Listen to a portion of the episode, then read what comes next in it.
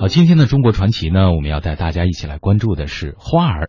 花儿呢是流行于甘肃、青海、宁夏、新疆等广大地区，是生活在这里的同汉、东乡、土、萨拉还有保安族人民共同创造了一种具有浓郁的地方特色的山歌形式。由于花儿有特定的青年男女交往与定情的意义，哈，在当地又被称作为野曲。那么花儿呢，一般是分为三类，比如说有河黄花儿，也是称为少年；另外呢，还有陇中花儿。那同为花儿呢，新疆的回族花儿和青海、甘肃、宁夏的花儿，在演唱风格上也还是有所不同的。那接下来呢，我们就一起来聆听一下花儿。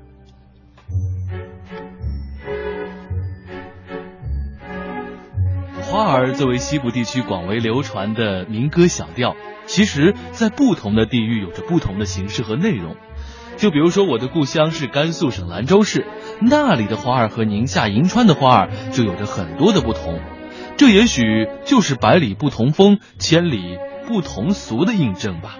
在四省区八个民族中间流传的花儿的音调，民歌它是一种活体文化，它在传播过程以后呢，就是不胫而走，不翼而飞。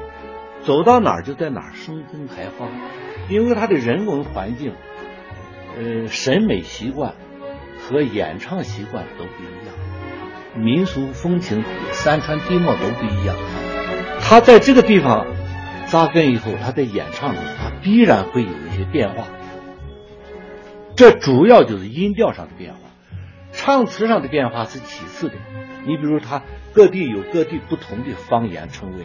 你看清茶不喝，浮茶喝；清茶不喝，奶茶喝；清茶不喝，熬茶喝。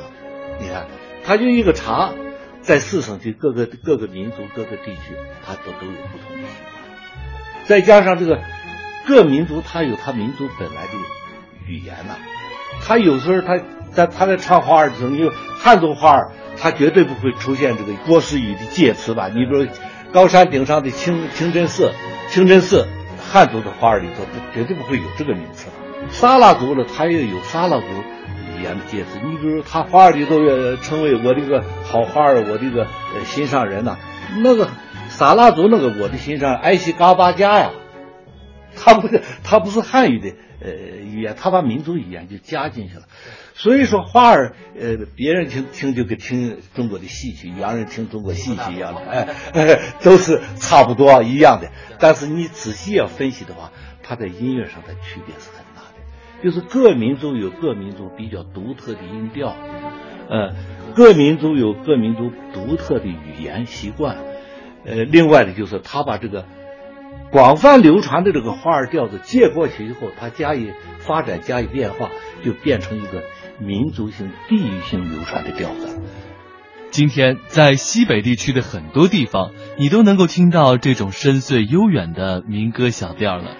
甘肃花儿、青海花儿、宁夏花儿，就是广泛流传的河黄花儿，它在三省区流传，并不是一个模子特色，是不一样的。节奏的变化，旋律的变化。多的很，你比如刚才说那个上去望高山望平川，他现在呃原来河州呃呃唱的这个，哎，他是呃上去个高崖山，哎呦，是这样一个节奏，呃慢调子，徐徐呃上升的这样一个调子。你在宁夏这个上去高高山望平川这个调子，马上节奏就变了。上了这高山呀，哎嗨哟！你看，前边它变成一种八六的节奏，比较欢快。现在花儿早已经成为了宁夏当地民众喜闻乐见的一种文艺形式。走在银川的大街小巷，你经常能够听到有人在哼唱着花儿小调。非常巧合，在银川采访的过程当中，我还结识了宁夏海原县花儿王子马汉东。他唱花儿已经有三十多年的时间了。谈及这些年来演唱花儿印象最深的歌曲，马汉东豪爽地唱出了埋在心里的歌谣。印象深刻的就那最早唱花那摇骡子嘛，我最深刻了嘛。十八个骡子哟，下牙紧的摇呀，不知道呀走哪一个呀？拖的稳当呀，二郎一儿哟，不知道呀走哪一个哟？拖地稳当呀，二郎一儿哟，前头呀走哈个艳呀美的亲呀，后头儿走哈一个野呀鸡红呀，二郎一儿哟。骡子儿摇到了狮子的个当盖头，想起我的个紫花儿就转着回来呀，二郎一儿哟。想起我的个紫花儿就转着回来呀，二郎一儿哟。这个歌词，嗯。好十几段子，我就唱了三段。最后他摇骡子先摇走了嘛，摇走之后就是呃特别想家嘛，摇着半路特别想他的爱人。最后就呃三站并着两站的走，走越走越快，一直返回来之后，到他家把这个驮的东西嘛，就驴驮的东西把这个垛子斜了以后，他就不管其他的，我他就一下就。找他的爱人嘛，赶紧把门开开，最后是就他的爱人把这个茶就吃的乱七八糟就给他摆上，又让他吃，先吃先喝，喝了再说。他就说了一句说馍馍不吃茶不喝，你把你心上的话要说，这是两个最后。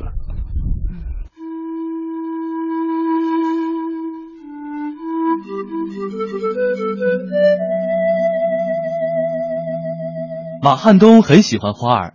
对于他来讲，花儿就是在演唱生活。只要他听过或者唱过的花儿，他都能准确的分辨出这些花儿的出处。要做到这一点，其实对于像我这样的外行人还是望尘莫及呀。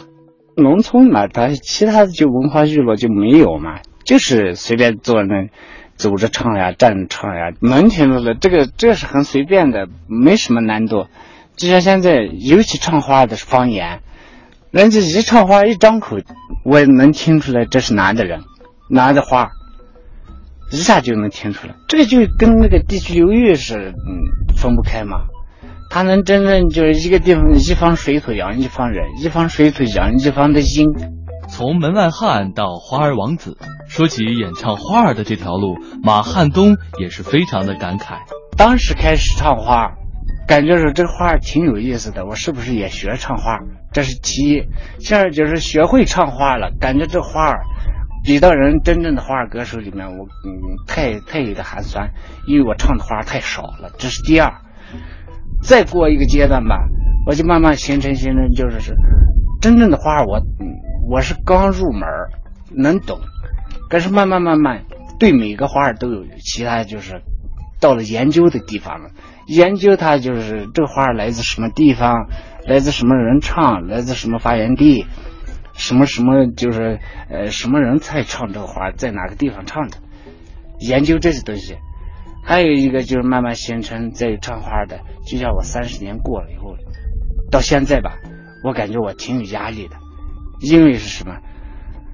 别人都向你讨教这东西，那么唱花的人也是那么东西，我感觉就像是。我唱那么多的话，我都感觉我太唱的少了，觉得还有点害怕，害怕的啥？真正真正还有比我唱的好的好多的人，那么我走着那些人跟前，是不是比那些人唱的好？是不是比那些人唱的多？那么原生态的东西，你真正你马上都能知道的多少？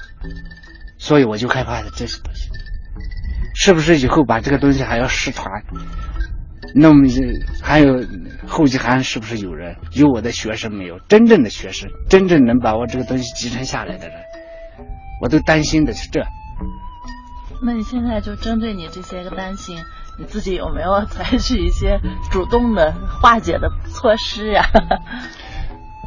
但是现在也有那个想法嘛。首先一个，呃，把这个东西研究，把我的东西拿出来，就是也可以写写东西啊，整理整理，慢慢形成以后真正就是画歌手、学生也好，干啥也好，出来以后把这个东西直接就毫无保留的贯穿给他们，可以说就我一生中唱花的任务就完成了是，我就不带走了是。给他们留下，这个就是我的愿望。说到花儿的保护和传承，无论是专家还是艺人，都有着共识，那就是希望这门艺术能够繁花似锦，未来花更红。把这个东西收集挖掘整理了，再再过一百年，把这个东西留留下素材以后，以后的儿男子孙他可以看。这个当然是按在现在说，是我感觉这是个好事儿。因为好好在哪呢？把我们国家的这些东西，就原生态的东西，不要埋没，这是其一。其二就是说是，这也是个嗯很好的文化韵韵味。那么就像是民族民间的东西，你别人说就世界的东西，为什么把这个不发扬光大？现在就是说搭了这个平台，给了这个平台，为什么都不去展现呢？就像我马汉东，马汉东现在已经就说是。可以说，一个就不不能比赛，因为比赛是年轻人的事儿。我们现在就四五十四五十岁，现在像我们的比赛都是一般，可以叫别人欣欣赏，不是我们去唱，也不是我们去比赛，因为那个都是当然是年轻人的事儿。我希望就在我们国家，就不管怎么办这个原生态也好，嗯，给了这个很好的舞台也好。我希望就是说，很多很多的年轻人去参加，把这个我们国家的这个原生态的东西就发扬光大。这是一个，这个我们民族文化是是我们的根基啊，对不对？我们失去这个，就等于我们呃成了一个没有文化、没有根基的民族了。呃，一个民族的文文化，它是一个民族的精神气质，呃呃，它的文化根基，呃，一个基础。你如果放弃了这个东西，你就成了无源子水、无根子木了，对不对？这个东西那是一个很危险，那会造成民族的消亡，呃，甚至民族精神的消亡。那你就成了一个被同化的民族了。越是民族的，越是有价值；越是民族的，越是世界的。